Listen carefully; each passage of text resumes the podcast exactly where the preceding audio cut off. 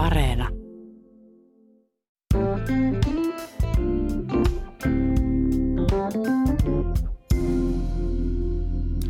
Tänään puhumme hyvinvointivaltiosta, lapsilisistä, työttömyyskorvauksista, eläkkeistä, hinta- ja palkkasääntelystäkin, mutta erityisen yritämme löytää vastauksia siihen, miksi meidän hyvinvointivaltiomme on tänä päivänä sellainen kuin se on.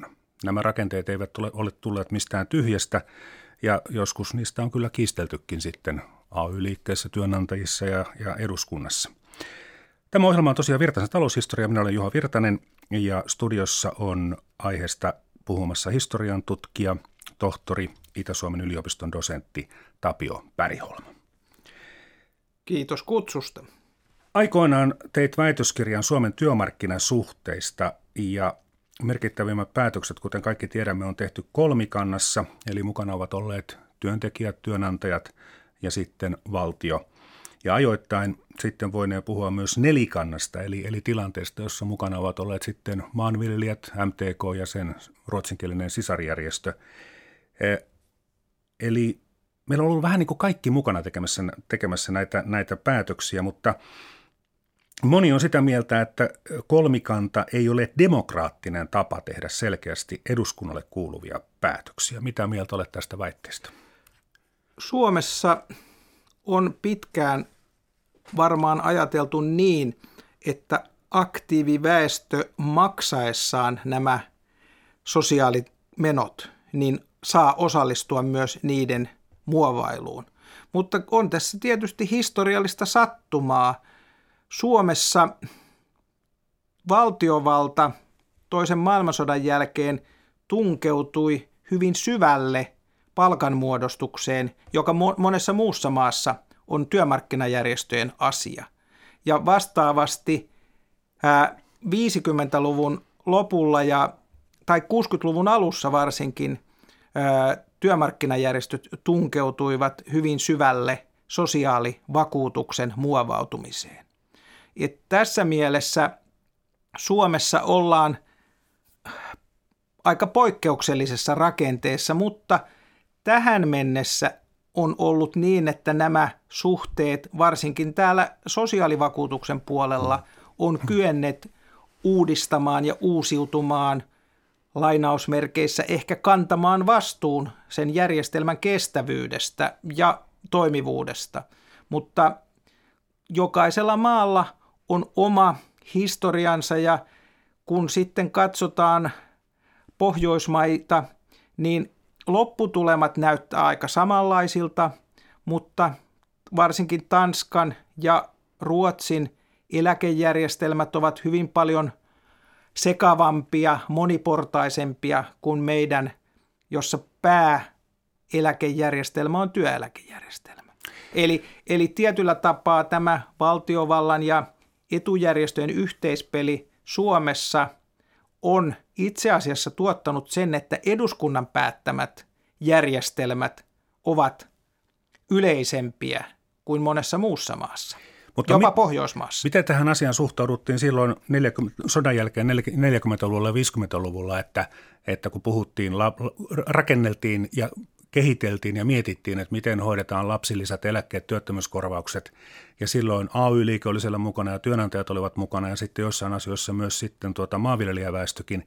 Niin pidettiinkö siihen aikaan sitä ihan normaalina tapana tehdä päätöksiä? Ei, ei Tämähän on tullut asteittain ja osittain vahingossa, koska lapsilisät tuli Suomeen hyvin toisella tavalla kuin Ruotsiin. Ruotsiin se tuli sosiaalidemokraattisena reformina.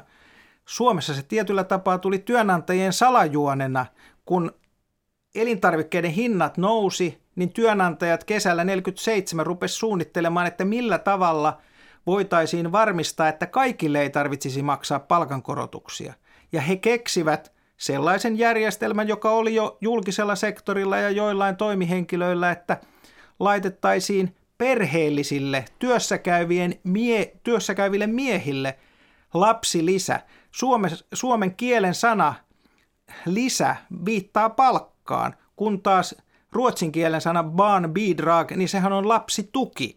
Eli, eli siinä niin kuin koko äh, uudistuksen ää, idea on ollut erilainen alun perin.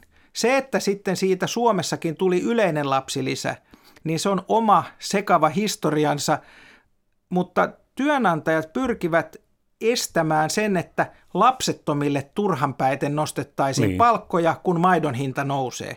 Että eihän se yksinäinen konttorilikka mitään palkankorotusta sen takia tarvitse. Ja, Eli... ja sitten monenlaisten säät, säätelyjärjestelmien aukkokohtien vuoksi ja sitten myös tällaisen vähän niin kuin moraalisen kannan, että työtä, työtä tekeviltä miehiltä niin pelättiin jotenkin, että ne miehet ryyppää ne rahat ja sitten siirrettiinkin ne lapsillisät lopulta vastuullisille naisille. Mutta Suomi oli niin kuin hyvin lähellä, sanotaanko tämmöistä keski-eurooppalaista katolilaista miesvälitteistä sosiaaliturvamallia, mutta tietyt esteet ää, säätelyjärjestelmässä, säännöstelyjärjestelmässä esti sen, että sitten tulikin tämä toinen tie valittu. Mm. Eli tämä ky- kysymys siitä, että onko reilua, että työmarkkinajärjestöt sotkeutuvat asioihin, jotka kuuluvat sille demokratiapuolen eduskunnalle, niin itse asiassa esimerkiksi lapsillisen järjestelmä on esimerkki siitä, että työmarkkinajärjestö keksi tämän ja kehitti tämän järjestelmän ja sitten valtio tuli siihen sitten Kyllä, mukaan sitten myöhemmin. perustettiin komiteoita, kun ää, valtalaki ei mahdollistanut tällaisten kesku, keskuskassan perustamista mm. ja kun suurperheiset miehet eivät uskaltaneet kertoa, että kuinka paljon heillä on lapsia, koska pelkäsivät, että heitä hyljittäisiin työmarkkinoilla, kun maanviljelijät eivät maksaneet rengeilleen ollenkaan. Oli tämmöistä kansalaistottelemattomuutta. Järjestelmä, kun ei ollut tasoitusrahastoa. Hmm. Eli samalla työnantajamaksulla suurperheistenkin työnantajat olisivat selvinneet. Ja, niin ja, siis... ja t- tämä niin kuin sekaannus sitten johti siihen, että, että maanviljelijöiden puolue maalaisliitossa vastustettiin yleistä tota, lapsilisäjärjestelmää, kun kaikille työnantajille tuli lapsilisämaksu, kun tätä keskuskassaa ei ollut aikaisemmin ollut ja työnantajille oltiin jo annettu ja maanviljelijöillekin oli jo annettu hinnankorotus, jolla piti kattaa tämä lapsilisäkustannus, niin mm. heille tuli tämä lasku jälkikäteen ja vähän eri kohdassa, niin oli sitä mieltä, että mitä me tyhjästä maksetaan. Hmm. Kun, kun meillähän, mehän saatiin jo tämä hinnankorotus. Hmm. Et, et tässä mielessä on monenlaista ja semmoinen kuva kanssa tästä lapsilisä viimeisestä, että, että se olisi ollut suuri konsensus tai että maalaisliitto ja Suomen kansa, kansandemokraattinen liitto eli kommunistien vaalijärjestö, eduskuntaryhmä olisivat ajaneet tällaista universaalia tasaista lapsilisää ei pidä paikkaansa. Maalaisliitossa monet äänestivät sen puolesta, että ensimmäiselle lapselle ei maksettaisi ollenkaan lapsilisää, ja sitten monet, osa sosiaalidemokraateista ja kaikki kommunistit vaativat sitä, että hyvätuloisille ja rikkaille ei maksettaisi lapsilisää. Ja sitten kolmas vaihtoehto oli kokoomus, joka ei kannattanut lapsilisiä oikeastaan ollenkaan, mutta kannatti, että annettaisiin verovähennystä, joka taas olisi ollut hyvätuloisille kaikkein edullisin hmm. tuen muoto. Mutta sitten taas niin kuin pienipalkkaisen naisen näkökulmasta niin oli äärimmäisen tärkeää, että ensimmäisestäkin lapsesta saa sen lapsilisän, koska välttämättä, tai siis jossain tapauksessa mies oli häipynyt jonnekin Uitsin Nevadaan. Tämä on selvää, että Miina Sillanpää oli viimeisiä aikoja eduskunnassa, kun tämä asia ratkaistiin, ja hän sosiaalidemokraattisen puolueen eduskuntaryhmässä hyppi tasajalkaa, kun tuli esille tämä, mm. että ensimmäisestä lapsesta ei maksettaisi. Hän, hän oli paljon yksinhuoltajien asiaa ajanut ja totesi, että, että tämähän tarkoittaisi sitä, että monet yksinhuoltajat jäisivät kokonaan ilman, mm. ja koska useimmat yksinhuoltajat siihenkin aikaan lainausmerkeissä oppivat jo ensimmäisestä vahingosta, ettei useampia lapsia kannattanut tehdä. Niin siis tätä keskustelua käytiin siinä vuoden 47 paikkeilla ja sitten... 48 tota, ja 48 tuli sitten tota, tuli lapsilisä. Mutta sitähän oli kyllä, esimerkiksi valtio oli virkamiehilleen kyllä. maksanut ja, ja, ja jotkut ihan yksittäiset työnantajatkin. Mutta ongelma oli tietysti siinä, että jos se olisi tullut sen, sen palkan päälle, siis nimenomaan lapsilisänä, Joo niin silloin ne ihmiset, vanhemmat, joilla oli paljon lapsia, niin heitä eli sitten työnantaja välttämättä halunnut ottaa töihin. Ei, ei niin. Joo, mutta sitä varten... Mut sitä varten keksittiin sitten se tasotusrahasto, Kyllä. eli siis, eli Eli kaikki työnantajat maksaa saman verran Joo. riippumatta siitä, paljonko heidän työntekijöillään on lapsia kassa, tämmöiseen rahastoon, ja rahasto Joo. sitten jakaa Joo. lapsiluvun mukaan, mutta, mutta tämä ei sitten Tämä ei onnistunut, läpi. vaan tämä tämmöisen postipankin, postisäästöpankkiin perustettava rahasto ei koskaan perustettu, vaan kansaneläkelaitos jakaa tänäkin päivänä lapsilisät. Että se yleinen lapsilisäjärjestelmä, joka ei ole ansiotyöhön kytketty. Yksi syy, miksi SAK asettui tämän yleisen lapsilisäjärjestelmän kannalle, oli se, että sesonkityöntekijät ja, ja tilapäistyöntekijät, metsätyöntekijät, rakennustyöntekijät, satamatyöntekijät, niin eivät välttämättä olisi saaneet joka kuukausi sitä 20 työpäivää. Tietysti tänä päivänä se tuntuu aika kovalta vaatimukselta jälleen, kun meillä on, mutta siihen aikaan mm. tietysti lauantait tehtiin töitä, mutta silti monelle maaseudun palkkatyöntekijälle ja monelle metsätyöntekijälle ja monelle satamatyöläiselle oli, oli vain muutamia päiviä kuukaudessa ja joinain kuukausina ei ollenkaan töitä, niin silloin olisi jäänyt lapsilisä saamatta. Hmm. Mutta mihin se sitten niin kuin kaatui, kun työnantajat siis keksivät sen ja muut tulivat totta kai siihen mukaan tähän rahastomalliin – niin oliko nyt sitten niin, että eduskunta ei kyennyt tekemään tätä vaadittavaa lainsäädäntöä riittävän nopeasti? No nä, nä, näin siinä oli, että ei ollut valtuuksia perustaa sitä keskuskassaa ja sitten se johti siihen, että komiteat istui, katsottiin miten asiat on järjestetty Ruotsissa, tuli myös maalaisliiton puheenjohtaja V.J. Sukselainen, joka oli jo sodan aikana – erilaisia lapsilisäjärjestelmiä ajanut Väestöliiton puheenjohtajana. Että tässä oli myös tämä väestöpoliittinen näkökulma. Mutta kyllähän tämä siinä mielessä on mielenkiintoista, että jos kuvitellaan, että suuret ikäluokat olisivat syntyneet sen takia, että oli lapsilisä, niin kyllä se vähän menee toisinpäin. Niin, joo, joo, toisinpäin menee. Et, että vuonna 1947 syntyi isoin, ja sen jälkeen kun lapsilisää ruvettiin kaikille maksamaan säännöllisesti ja luotettavasti 49 suurin piirtein vuoden alusta, niin syntyvyys oli jo kääntynyt laskuun. Että tässä, tässä pikemminkin käy niin, että jo olemassa olevat lapset saivat etuja. Hmm. Ja, ja, ja myös tietysti suuria ikäluokkia tuli jonkin aikaa, mutta tämä lapsilisät kytkeytyi palkkaratkaisuihin hyvin pitkäksi aikaa sen takia, että – palkoissa oli indeksiehto ja jotenkin siihen indeksi, hintaindeksiin laskettiin negatiivisena verona tämä lapsilisä. Eli kun lapsilisää nostettiin, niin palkkoja ei tarttanut korottaa. Mm. Ja, ja tämä kytkös lapsilisän ja työmarkkinajärjestöjen välillä säilyi aina 70-luvulle. 90-luvun Lapsilisän leikkauksissa työmarkkinajärjestöt eivät olleet enää neuvottelupöydässä tai esittämässä vaik- vaatimuksia.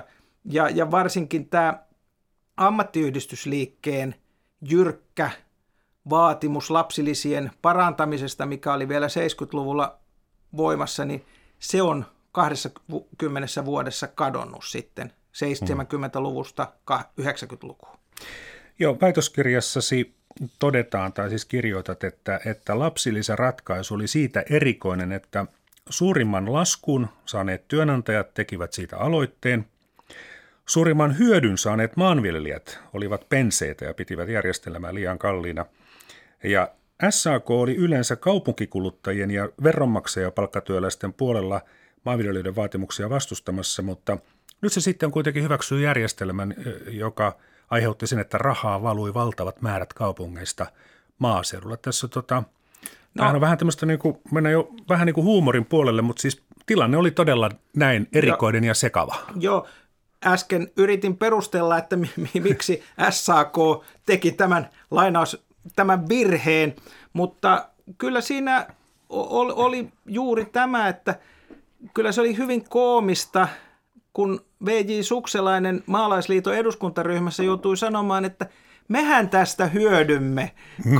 kun maalaisliiton maanviljelijä isäntämiehet kokivat, että mehän tämän maksamme tai joudumme maksamaan sellaista, mitä aiemmin emme ole joutuneet maksamaan. Tämä on, on, itse pidän tästä historian arvaamattomuudesta ja sekavuudesta ja myös siitä, että tällaiset yksioikoiset kuka hyötyy selitykset harvoin maailmankaikkeuden sekavuudessa pitävät paikkaansa ja osittain se johtuu myös siitä, että harvat etukäteen tietää, mihin suuntaan maailma mm. menee, kun sitten nämä uudistukset on tehty. Mm. Se oli minusta yllättävää, että eduskuntakeskustelussa niin tästä naisten tasa-arvosta ei juurikaan puhuttu, että, että se jää niin kuin vähän niin kuin taustalle. Joo, tämä on hämmentävä juttu, koska tämähän uudistus oli suuri taloudellisen tasa-arvon tai suuri miehiä syrjivä ratkaisu, koska useissa kodeissa rahatalous siirtyi naisen taskuun. Hänen tilillään oli enemmän käteistä kuin miehen tilillä pienviljelijöillä ja tämmöisessä puolittaisessa luontaistaloudessa elävissä kodeissa. Ja, ja ehkä jotenkin tähän asiaan niin kuin ironisesti liittyy tämä kuuluisa Irvin Kudmanin kappale, jossa todetaan, että Pirtti on ainoa viljelyssarka, eli Eli kyllä lapset toivat tuloja, ainakin rahatuloja. Mm. Ja, ja, ja itse olen jossain kirjoituksissa pohtinut sitä, että olisiko niin, että tämä kuuluisa vahva suomalainen nainen olisikin syntynyt vasta sodan jälkeen, mutta tämä on nyt tietysti äsken tuomitsemani marksilaisen talousteorian mukainen, että kenellä on raha, niin sillä on myös valtaa, mutta kyllä varmasti naisen asema useissa kotitalouksissa vahvistui, kun hän pystyi tekemään kulutuspäätöksiä koko perheen puolesta. Niin. No tehtäessä töissä olevat naisethan olivat saaneet jo omaa rahaa, mutta tuota, varsinkin maaseudulla omavarastaloudessa, kuten sanoit, niin, niin tuota, se oli ensimmäinen hetki, kun nainen sai ihan oikeasti omalle tililleen omaa rahaa. Kyllä, ja, ja tämähän oli tällaisen niin kuin mielestäni kohtuuttoman ja yksinkertaistavan sukupuolistereotypian tulos. Hmm. Päättävät miehet olivat sitä mieltä, että miehet yhteiskunnassa ovat vastuuttomampia kuin naiset.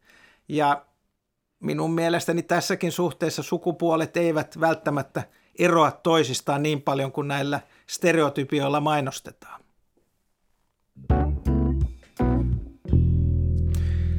Tänään puhutaan hyvinvointivaltiosta. Vieraana on historian tutkija tohtori Itä-Suomen yliopiston dosentti Tapio Päriholm. Sitten on semmoisia väitteitä, hypoteeseja Suomen historiasta, että nimenomaan SDP ja kokoomus ovat olleet keskenään sitten maalaisliittoa ja SKDL vastaan. Että, että jako ei ole aina ollut niin oikeisto-vasemmisto, vaan nimenomaan, nimenomaan tämä, mitä äsken mainitsin – ja se, että kokoomus ja SDP ovat halunneet ajaa tämmöistä ansiosidonnaista sosiaaliturvaa ja sitten taas enemmän SKDL ja maalaisliitto kaikille, kaikille niin kuin täysin samanlaista, mutta kun tässä puhuttiin lapsilisistä, puhutaan kohta eläkkeestä ja työttömyyskorvauksista, mutta lapsilisäjärjestelmähän tuli sitten kuitenkin kaikille samaksi, eli tämä kokoomus SDP-teoria ei lapsilisissä pidä paikkaansa. Niin, ja eikä edes tämä SKDL-maalaisliittoteoria, että he olisivat ajaneet tällaista tasa, tasaetuusta kaikelle, koska tosiaan maalaisliitto suhtautui hyvin nihkeästi ensimmäiselle lapselle annettavaan ja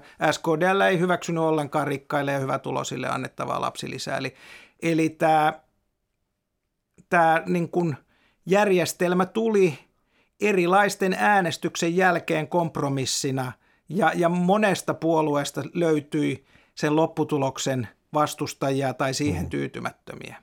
Tässähän on myös sellainen ajoitusvirhe joissain tutkimuksissa, että se olisi ollut Fagerholmin hallituksen, ei, se, se tuli voimaan tämä laki Fagerholmin hallituksen aikana, mutta kyllä siinä, jos menee tutustumaan Suomen asetuskokoelmaan, niin siellä on kommunisti Matti Janhusen sosiaaliministerin nimi sen lain ja asetuksen alapuolella. Eli, eli tämä on vielä Pekkalan hallituksen tekoja tämä mm. laki. Puhutaan työttömyyskorvauksista. Päivärahaa maksettiin ensi kerran vuonna 1959 ja siitä tuli sitten pysyvä vuoden 1961 alusta. Ja nyt täytyy taas muistaa se, että onhan meillä tällaisia niin kuin ollut kaikenlaisia vapaaehtoisia niin kuin ammattiryhmien sisäisiä järjestelyjä, että ei tämä nyt maailman ensimmäinen kerta, kun Suomessa on maksettu työttömyyskorvausta vuonna 1959, mutta tämmöinen yleinen järjestelmä tuli silloin. Ja ö, tämä rakennehan on edelleen meillä sellainen, että on valtion tukemia kassoja ja lisäksi sitten kassoihin kuulumattomat saavat korvausta suoraan yhteiskunnalta. Näistä kassoista, niin kun nyt sitten tuli tämä 5-60-luvun vaihteessa tämä kaikkia koskeva työttömyyskorvauspäivärahajärjestelmä, niin ne vanhat kassat kuitenkin jatkuvat toimintaansa. Mihin niitä tarvittiin? No, tässähän kävi niin, että tietyllä tapaa syntyi jonkinmoinen yleinen työttömyysvakuutus, joka koski kaikkia, mutta sitten tämä kassajärjestelmä, joka oli pitkään ollut olemassa ja jonkin verran saanut valtion apua, oli ollut niin heikko ja niin heikosti rahoitettu, että aina kun työttömyys nousi, niin työttömyysavustukset pieneni ja kassamaksut kasvoivat. Eli into liit, kuulua kassaan juuri silloin, kun sieltä apua eniten tarvittiin, oli hyvin heikko. Ja useat ammattiliitot eivät viitsineet edes perustaa työttömyyskassoja, koska ne romahtivat usein ison mm. työttömyyden aikana. Ja niistä oli haittaa niin jäsenhankinnassa ennen tätä. Mutta sitten vuonna 60 tosiaan työttömyyskassa lainsäädäntöä uudistettiin sillä, tätä nimenomaan kassalainsäädäntöä uudistettiin sillä tavalla, että näihin työttömyyskassoihin tuli enemmän, työnantajat rupesivat maksamaan sinne lisää rahaa, mutta heillä oli se juoni taas kerran, että tarkoitus oli säästää työnantajien rahaa, koska vuonna 1959 oli tällainen yleinen työttömyysvakuutus hyväksytty, joka oli erittäin antelias jossa työntekijöillä ei ollut mitään omaa vastuuta ja, ja hyvin vähäisellä työpanoksella olisi päässyt siihen työttömyyskassajärjestelmään sisään tai siihen yleiseen työttömyysvakuutukseen sisään. Ja tämä johti sitten siihen, että kokoomuksen ja kesku- maalaisliiton kansanedustajat äänesti sen lain yli vaalien. Yksi kolmasosa eduskuntaa löytyi, sitä lakia, sitä lakia ei saatu julistettua kiireelliseksi. Ja tällä tavalla tämä laki sitten jäi ikään kuin uhkana leijumaan työnantajien yläpuolella ja heillä oli kiire ja sitten myös ammattiliittojen johtajat tajusivat, että jaa, tässähän voisikin olla halvempi, niin kuin järjestäytymisen kannalta parempi järjestelmä. Ja sitten nämä ammattiliittojen yhteydessä oleviin työttömyyskassoihin kerät, uudella lainsäädännöllä kerättiin tämmöinen keskuskassa työnantajamaksuilla. Ja tämä, tämä uusi järjestelmä syntyi näin työnantajien ja ammattiyhdistysliikkeen yhteistyöstä. Ja sehän herätti tämän yhte, yh, yleisen ja yhteisen työttömyysvakuutuksen, voisi kutsua Norjan mallin mukaisen työttömyysvakuutuksen kannat, tai kiihkeimpien kannattajien SKDLn keskuudessa suurta naurua ja paheksuntaa, kun työnantajakeskusliiton Suomen työnantajan keskusliiton toimitusjohtaja Nykop oli valiokunnassa sanonut, että kyllä me tiedämme, että tämä nostaa sitä ammatillista järjestäytymistä, niin kuin se nostikin. Mm. Ja, ja, ja, ja tässä oli niin kuin työnantajilla ja, ja tota, ammattiliitoilla tämmöinen win-win-tilanne. Ja ketkä tässä kaupassa hävisivät, niin tässä hävisivät nimenomaan ää, pienviljelijä, metsätyömiehet, joilla ikään kuin tämä työssäoloehto ei kovin her- herkästi täyttynyt, koska he olivat vain osan aikaa metsätöissä. Et, et, et tässä, tässä kisassa työnantajat ja, ja, ja ammattiyhdistysliike ikään kuin voitti kaupungeille ja koko aikaisemmille työntekijöille. Mutta kyllä siinä oli ajatus työnantajilla myös suojella sesonki ammattimiehiä, koska heillä oli semmoinen käsitys, että varsinkin rakennuksilla muurarit ja maalarit ja muut menivät vähän piloille niillä siirtotyömailla, että oppivat vielä enemmän korttia pelaamaan niin, ja niin. juopottelemaan ja mahdollisesti myös kokivat semmoisissa töissä, joita eivät osanneet kunnolla, niin työtapaturmia. Ja sitten hyvä muurari meni vuodessa tai kahdessa niissä hätäaputöissä, työ, työllisyystöissä pilalle. Ja, ja tämmöinenkin näkökulma, että he mieluummin varastoivat työttömyysturvalla siksi aikaa, kun siihen aikaan pääosa työttömyyttä oli tällaista kausityöttömyyttä, mm-hmm. eli talvityöttömyyttä, niin talven yli ammattimiehelle piti maksaa mieluummin työttömyyskassasta korvausta, kun pakottaa hänet näihin työ, työttömyystöihin teitä rakentamaan ja kallioita murtamaan. Eli muurari, kun keväällä tuli sitten takaisin töihin, niin hän oli hyvin, hyvin vetreä ja energinen, koska hän oli siellä vaimonsa huomassa juonut maitoa ja, ja korkeintaan vissyvettä. Nä, näin se varmaan oli, että tässä oli tällainen kanssa käsitys siitä, että miesten keskinäinen seura ei ollut parasta mahdollista miesten työkyvylle ja terveydelle. Oliko muuten silloin 60-luvun alussa niin tota, tämä työttömyyskorvaus ansiosidonnainen? Tietyllä tapaa ei. Siis kysymys oli siitä, että se oli kiinteä summa, mutta kun aiemmin työttömyyskassat ei ole kyenneet maksamaan sitä, niin se työttömyyskorvaus nousi niin ylös, että sillä oli taloudellista merkitystä. Että, et, et se, se oli kiinteä summainen, siinä oli joku porrastus, mutta se ei ollut kovin suuri.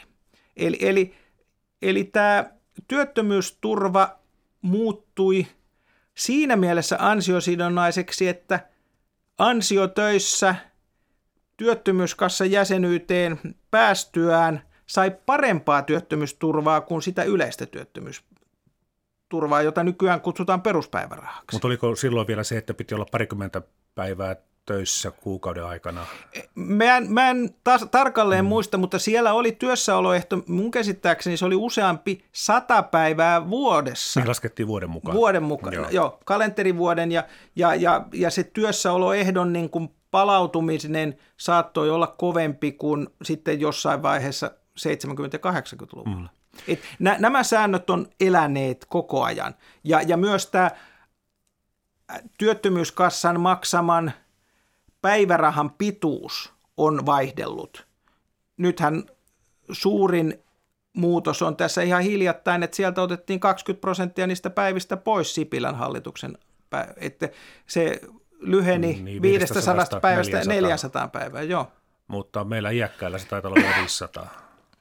No joo, ei nyt mene yksityiskohtiin, ei kaikkia jo, muista. Joo, en, en, en, en ole tämän viimeisimpän reformin tarkin asiantuntija. Joo, mutta tota, tällä hetkellä kuitenkin työttömyyskorvaus on ansiosidonnainen. Joo, mutta se, se, se reformi on tullut vasta 80-luvun alussa, jolloin tapahtui tämä ää, sosiaalivakuutuksen ja verotuksen yhdistäminen. Eli nämä työttömyyskorvaus, ää, sairausvakuutuskorvaus ja työ, tapaturmakorvaukset ja eläkkeet muuttuivat, nämä, nämä, muuttu, varsinkin sairaspäivärahat ja työttömyyskorvaus muuttuivat verollisiksi.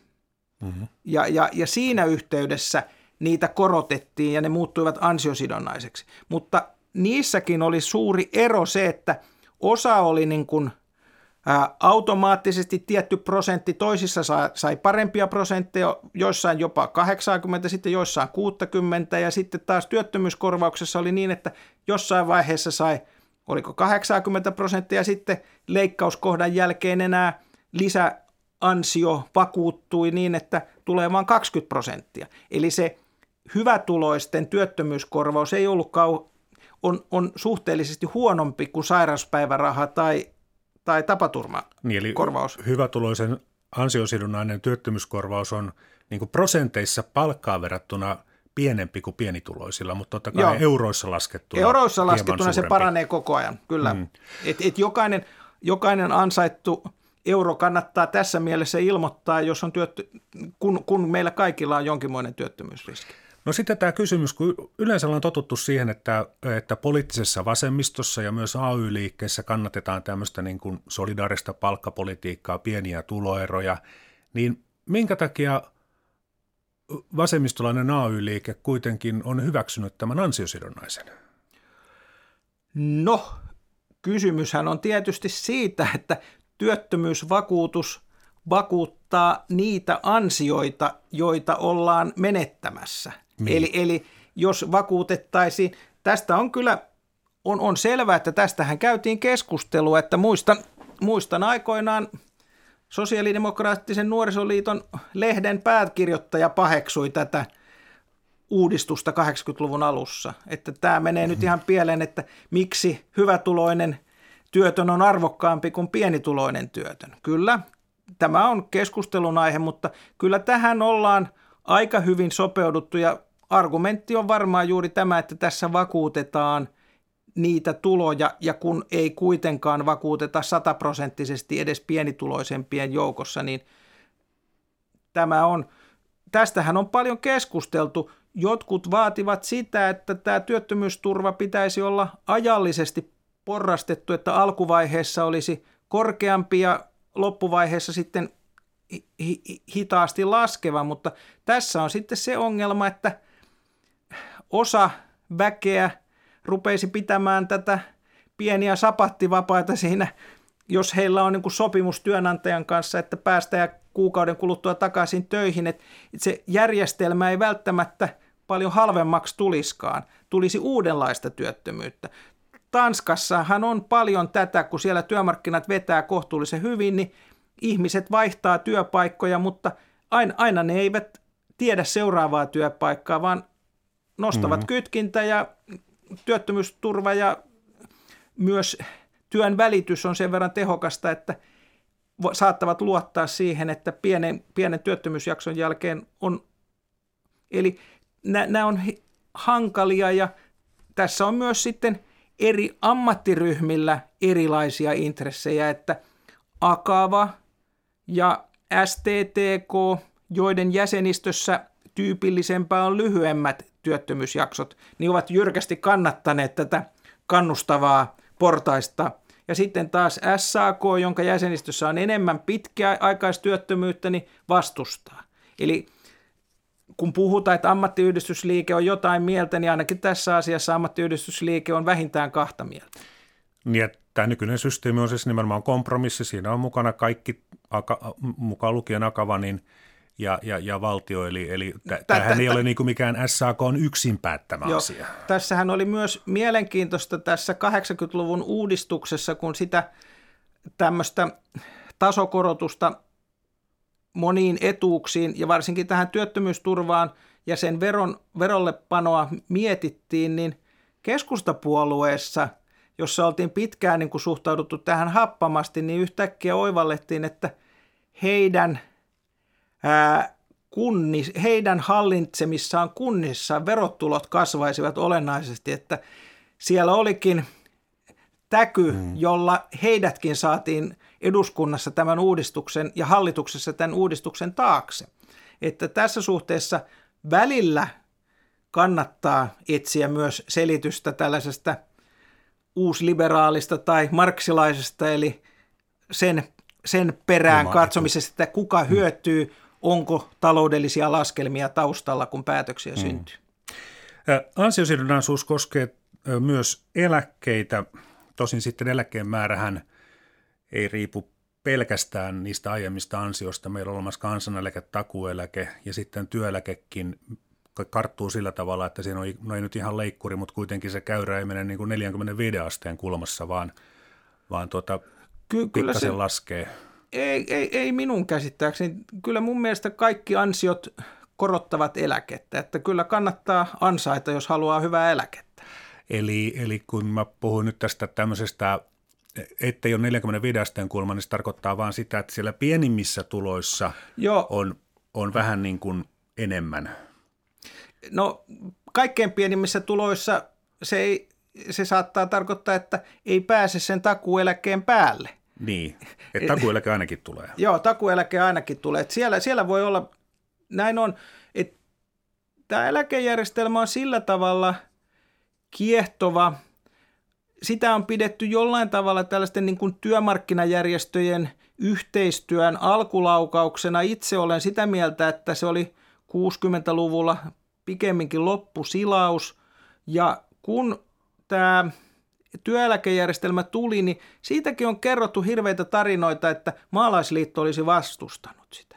Mutta kun mennään katsomaan eduskunnan pöytäkirjoja, niin siellä sekä eduskunnassa että, että sitten eduskuntaryhmässä, niin maalaisliittolaiset sanoo, että kun lyhyiden työsuhteiden eläkejärjestelmästä on lakiehdotus tulossa, niin kyllä tämä meille käy. Kun pienviljelijä metsätyömiehille, kun ma- maatalouden tilapäistyövoimalle kuin rakennustyöläisille, satamatyöläisille tuli oma eläkejärjestelmä, jossa ei vaadittu sitä tiettyä kuukausittaista työpäivämäärää.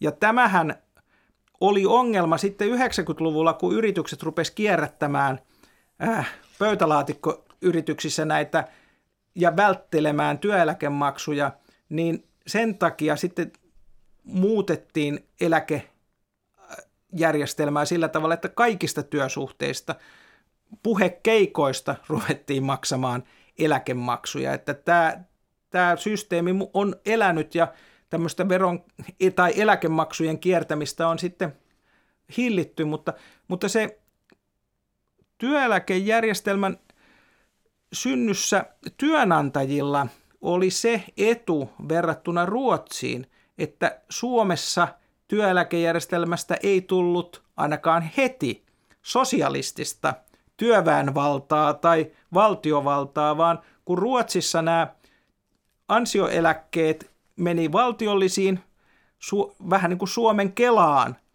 niin, niin, niin siellä, tai siellä on erilliset työeläkekassat, niitä on neljä kappaletta, niin, niin siellä Suomessa työnantajat hallitsivat aluksi työeläkejärjestelmän rahoja yksipuolisesti.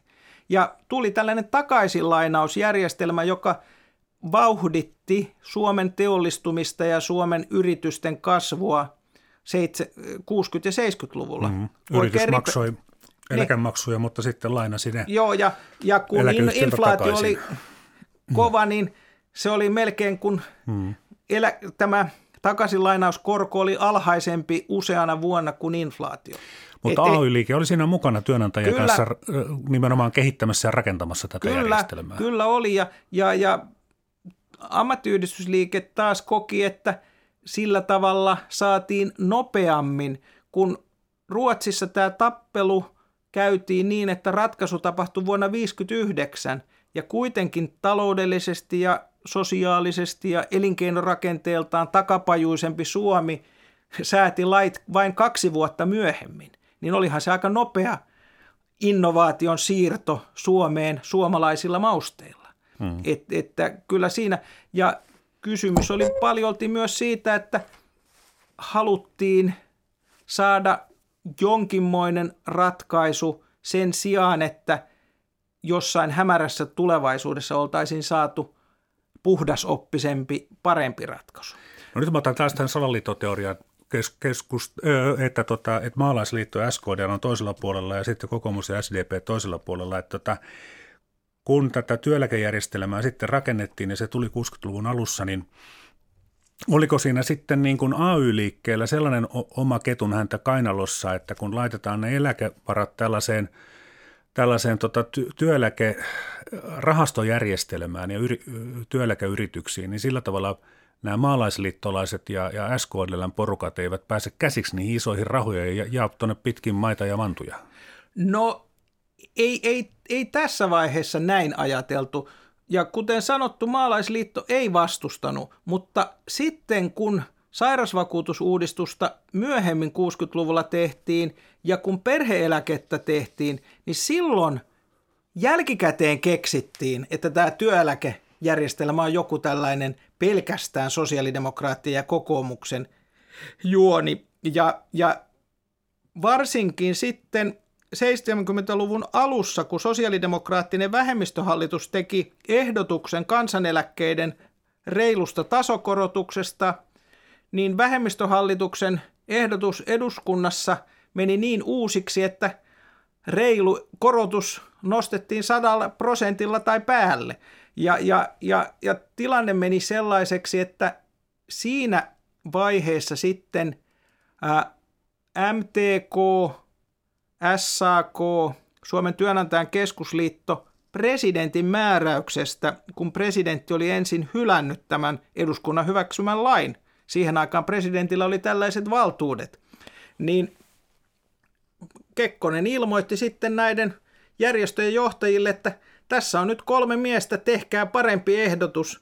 Ja se johti sitten siihen, että siinä historian saranakohdassa työeläkejärjestelmästä tuli ensisijainen ja kansaneläkejärjestelmästä tuli väistyvä. Ja tämä vahvistui vielä sitten 90-luvun lamassa. No nythän tuota valtio maksaa, tai siis me veromaksajat, maksamme ne kansaneläkkeet, mutta sitten taas nämä työeläkkeet tulee ihan näistä työeläkeyhtiöistä, rahastoista, johon sitten niin kuin työnantajat ja työntekijät maksavat joka vuosi Joo. rahojansa, niin ää, nyt kuitenkin työeläkettä saava ihminen saa sen eläkkeensä lähes käytännössä kokonaan sieltä työeläkerahastosta, niin onko se nyt sitten reilua, että, että työ, työeläkevaroja käytetään siihen koko eläkesummaan, nyt tämä menee vähän monimutkaiseksi, mutta tarkoitan sitä, että miksi ei kaikille makseta ensin se kansaneläke ja sitten sen päälle työeläke, mitä nyt sattuisi olemaan? No, tämä, nythän, tämä, nythän tämä... valtio käy niin kuin työeläkefirmojen kukkarolla, kun työeläkefirmojen pitää maksaa myös se perusturva. No, tämä voi olla joku vääryys, mutta onhan siinä monia niin kuin hyviäkin puolia siinä mielessä, että vaikka valtiovalta käy kukkarolla, niin nämä työeläkemaksut ovat verovähenteisiä sekä työnantajalle että työntekijälle. Eli, eli valtiovalta luopuu tuloistaan tässä mielessä. Ja toinen, toinen homma on tietysti se, että, että työeläkejärjestelmä tietyllä tapaa on halunnut olla ensisijainen. Et siinä on myös tällaista, kenen kassa on merkittävämpi ja kenen kassa on isompi tahdosta kysymys, mutta en näe siinä välttämättä suurta salaliittoteoriaa. Kai siinä on ollut perimmäinen ajatus se, että kaikkein parhaimpia eläkkeitä ei tarvitse enää kansaneläkkeellä subventoida ja, ja, ja tämä on tavallaan tällaista perusturvaa ja sitten on tätä – ansiosidonnaista vakuutusturvaa, niin se on eri logiikalla toimivaa. Mm. Tässä, tässä Mä, mä hain niin tällä sitä, en väitä yhtään mitään, mutta tota, eh, hain, hain tä, tä, tässä just sitä perusasiaa, että, että kuinka tur, kun kuitenkin ajatellaan, että ne työeläkkeet täytyy pitää turvassa, että poliitikot eivät pääse niihin käsiksi, mutta tällä tavalla nyt sitten kuitenkin niin valtio on pikkasen päässyt kukkarolle. No Suomen työeläkejärjestelmä on julkista taloutta, se on niin päätetty, se on kummallista julkista taloutta, koska se on, eh, mutta nämä yhtiötkin eivät ole enää sillä tavalla yksityisiä yrityksiä, kun aikoinaan ne on perustettu. Silloinkin kun ne on perustettu, ne on olleet eduskunnan säätämissä puitteissa toimivia yrityksiä. Eli tämä, tämä on olen vähän leikitellyt sellaisella ajatuksella, että tässä asteittain tapahtuu se, mitä sosiaalidemokraattinen puolue joskus 70-luvulla vaati, että, työ, että vakuutusyhtiöt pitää saada kansalle. Nythän on käynyt niin, että erilaisissa lamoissa ja erilaisissa kriiseissä työnantajain ää, työeläkemaksua on vähennetty, laskettu tai pudotettu tilapäisesti tai pysyvämmin ja on 90-luvun lamassa tuotu tämä työntekijäin työeläkemaksu. ja se on johtanut siihen, ja samoin on tuotu työttömyysvakuutusmaksu. Se on johtanut siihen, että sekä työttömyysvakuutus, tai nykyisin, nykyisin taitaa olla nimeltään työllisyysrahasto, ja työeläkeyhtiöissä työntekijöiden ammattiyhdistysliikkeen valta-asemat ovat asteittain kasvaneet. Tällä hetkellä vielä valta on siellä noilla työnantajilla enemmistö, edustus, mutta jos tämä siirtymä jatkuu, niin voi olla, että leikillisesti voisi sanoa, että Suomessa onkin palkansaajarahastot näiden eläkkeiden osalta. Ja tietyllä tapaa se voisi olla reiluakin, koska siellä olisi näiden eläkkeen saajien edunvalvojat hallinnossa vahvempia.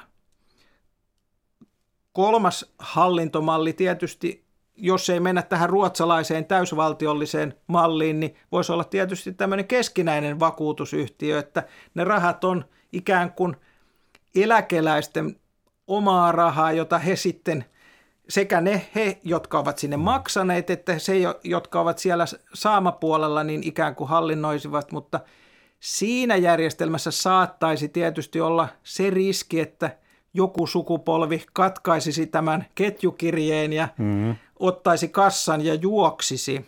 Ja, ja kuitenkin tämä logiikka on tähän mennessä ollut se, että me maksamme työeläkkeitä ja sitten seuraavat sitten joku porukka saa sitä eläkettä ja koko ajan tässä on paljon tätä maksetaan samaan aikaan, kun maksajat ja koko ajan maksetaan eläkkeitä ja ne eläkkeet, jotka saade, saadaan, niin nekin on maksettu tänä vuonna. Ei sieltä kassasta tule lähelläkään 100 prosenttia. Niin se parikymppinen työssäkäyvä, niin hänen pitää nyt luottaa siihen, että hän seuraavat 45 vuotta maksaa muiden eläkkeitä ja sitten joku muu vielä syntymätön maksaa hänelle eläkettä. Mutta hän on osittain rahastoiva. Että ei, on, ei, on ei ja, ja, ja onhan, onhan tässä myös se ajatus, että kun maksaa eläkkeitä, niin ei tarvitse ottaa vanhuksiaan omaan asuntoon hoidettavaksi hmm. ja elätettäväksi, että Toinen malli on tietysti, että siirrytään saksalaiseen ajatteluun. En tiedä, onko se enää voimassa, mutta pitkään Saksassa oli sellainen lainsäädäntö, että ää, työssä käyvillä ihmisillä oli huoltovelvollisuus paitsi lapsiinsa, myös vanhempiinsa. Ja nykyaikana, kun ihmiset elää niin vanhaksi, niin kohta voi olla vielä isovanhempiinsakin huoltovelvollisuus. Että tämä meidän järjestelmä tekee sen vähän niin kuin – välillisemmin ja selkeämmin ja reilummin ja kaikki vanhukset ja kaikki työssä käyvät osallistuu vähän samalla panoksella tähän systeemiin, mutta ymmärrän, että erilaisissa ratkaisuissa erilaisia jännitteitä. Niin, siellä on 200 miljardia euroa rahaa niissä eläkevaroissa, että mutta se on ei, aikamoinen summa. Se, se hmm. on merkittävä summa ja sitä kautta käytetään merkittävää yhteiskunnallista mm. valtaa, että minne ne rahat sijoitetaan, millaisia ää, päättäjiä valitaan keskeisiin yh- yhtiöihin. Onko niin, että työeläkeomistajat haluavat sitä, mitä yritysjohtajat nyt työmarkkinoilla haluavat. Et, et kyllä tässä on monenlaista mielenkiintoista menossa ja jännitteet saattavat lisääntyä myös eläkejärjestelmän ja eläkerahojen hallinnossa. Tuota, Sitten yksi, yksi tuli mieleen tuossa, kun kuuntelin podcastia, missä Suvi-Anne Siimes oli haastateltavana – hän muuten sanoi aikoinaan tästä, että tuota, työnantajille oli hyvä, että valtio ei päässyt yksin päättämään eläkerahoista, vaan työnantajillekin tuli sitten sananvaltaa. No tämä, tämähän on suuri ero Ruotsiin verrattuna, niin. että, että kyllä he saivat Ruotsin työnantajaliitosta kirjeen. Tästä on Jussi Vauhkonen tutkimuksissaan perusteellisemmin kertonut, mutta tämä, tämä, tämä oli työnantajille nimenomaan Ruotsista neuvo, että ottakaa tämä järjestelmä, ottakaa tämä elä, eläkekomitean ehdotus, että että teille jää valta, rahat mm. ovat teidän taskussa eikä valtion taskussa. Mm, mm. Kyllä, tämä oli ihan selvä peli, että it, it, kyllä he niin, saivat... Siis hallinnoimana ne niin, olivat hall- kuitenkin niin, tulevien niin, eläkeläisten joo, rahoja. Joo, mutta ne karkeasti... Pääsivät, niin, niin, oli jo siinä mielessä omassa taskussa, joo. pääsi päättämään. Mutta Siimes kyllä tuo esiin siinä podcastissa, se on siis tuo, mä häntä haastattelin Pylkkänen, joka on nykyään työ- ja liikenneministeriön alivaltiosihteeri, mutta antaa palkansaajien tutkimuslaitoksen podcast-sarja, niin, niin tuo esiin Suvianne Siimes sen, että, että tässä että SDP ja kokoomus halusivat välttyä kommunismin liian suurelta kannatukselta ja siksi tehtiin sosiaalireformeja ja eläkejärjestelmä oli yksi niistä, että mä, va, vaikka sä panet vähän hanttiin t- no, tähän, mä, niin kyllä tämä aina pulpahtaa esiin. Mä varmaan tällaisiakin motiiveja on, mutta mm. sanoisin, että Suvi Anne Siimeksen kannattaisi tutustua Tapio Bergholmin tieteelliseen tutkimukseen ja jonkin verran Matti Hannikaisen ja Jussi Vauhkosenkin tutkimuksiin, koska kyllä tilanne on se, että tällaisten puoluepoliittisten motiivien etsiminen ja itse näen sillä tavalla, että nämä sosiaalireformit johtuivat paljolti siitä, että eduskunnassa oli tilapäisesti vasemmistoenemmistö vuodet 58 ja 62 ja siinä saumassa – koko vasemmisto oli oppositiossa. Se oli taloudellisesti ja poliittisesti vastuutonta. Ja kun sanottiin, että vasemmistoenemmistö oli maho, se oli valtapoliittisesti maho, mutta sosiaalipoliittisesti se oli vahvempi kuin koskaan. Vuosilomalaki, työttömyysvakuutuslaki ja, ja työeläkelait säädettiin sillä hmm. vasemmistoenemmistöllä. Eli työnantajat olivat myös vahingon torjumisretkellä. He uskoivat silloin, niin kuin monet muut, että nimenomaan sosiaalidemokraattinen vasemmistoenemmistö on eduskunnassa aina maailman tappiin. Ja nyt pitää niin kuin nopeasti tehdä sellaisia reformeja, joissa meillä on vielä sananvaltaa. Koska muissa Pohjoismaissa tällainen sosiaalidemokraattinen hegemonia oli pitkä ja pysyvä, ja siellä oli juuri syntynyt tällainen, Ruotsissa tällainen eläkejärjestelmä, jossa ne rahat oli valtiollisissa kassoissa. Eli, eli Suvianne Siimeksen pitäisi nostaa katse tämmöisestä paikallisesta poliittisesta kähinöstä ja katsoa myös tähän pohjoismaiseen suureen kuvaan ja Tää, myös, myös työnantajia... Tämä oli ihan siis työnant... muutaman lauseen siteeraus tunnin ohjelmasta, että kannattaa nyt ensin Joka tapauksessa työnantajat pelkäsivät myös mm. sosiaalidemokratiaa. Kyllä, kyllä. Historiatutkija Itä-Suomen yliopiston dosentti tohtori Tapio Päriholm lyhyesti tähän loppuun. Kun, kun olet tutkinut todella paljon työnantajien ja työntekijäjärjestöjen välisiä suhteita, niin Sittenhän tuli se tupo, ensimmäinen tupo 60-luvun lopulla ja, ja sovittiin tosiaan kaikista asioista. Nyt tämä tämmöinen tupokulttuuri on tässä kuolemassa kuihtumassa pois, niin voidaanko jatkossa AY-liikkeen ja työnantajien välillä sopia eläkkeistä, jos me tupokulttuuriakaan ei enää ole? Tämä on niin kutsutusti 10 000 euron kysymys. Niin onko tämä nyt loppunut, tämä tämmöinen tämä, Tällä hetkellä työeläkejärjestelmä on viimeinen kitti viimeinen kompromissivyöhyke, joka työnantajien ja ammattiyhdistysliikkeen välillä on olemassa. Ja kestääkö se kitti, jos se on ainoa kitti? Tätä sopii epäillä. Mm. Näihin synkkiin tunnelmiin oikein paljon kiitoksia. Niin no, jonkun Tapio mielestä Väriho. se voi olla toiveikaskin tunnelma, emme tiedä. niin Ihmisillä riippuu, on erilainen näkökulma. Se riippuu mistä näkökulmasta katsoo. Niin kuin Mauno Koivisto totesi, että politiikka on aina väärää. Joidenkin se on, mielestä. Se on aina näkökulmakysymys. Näin. Kiitoksia.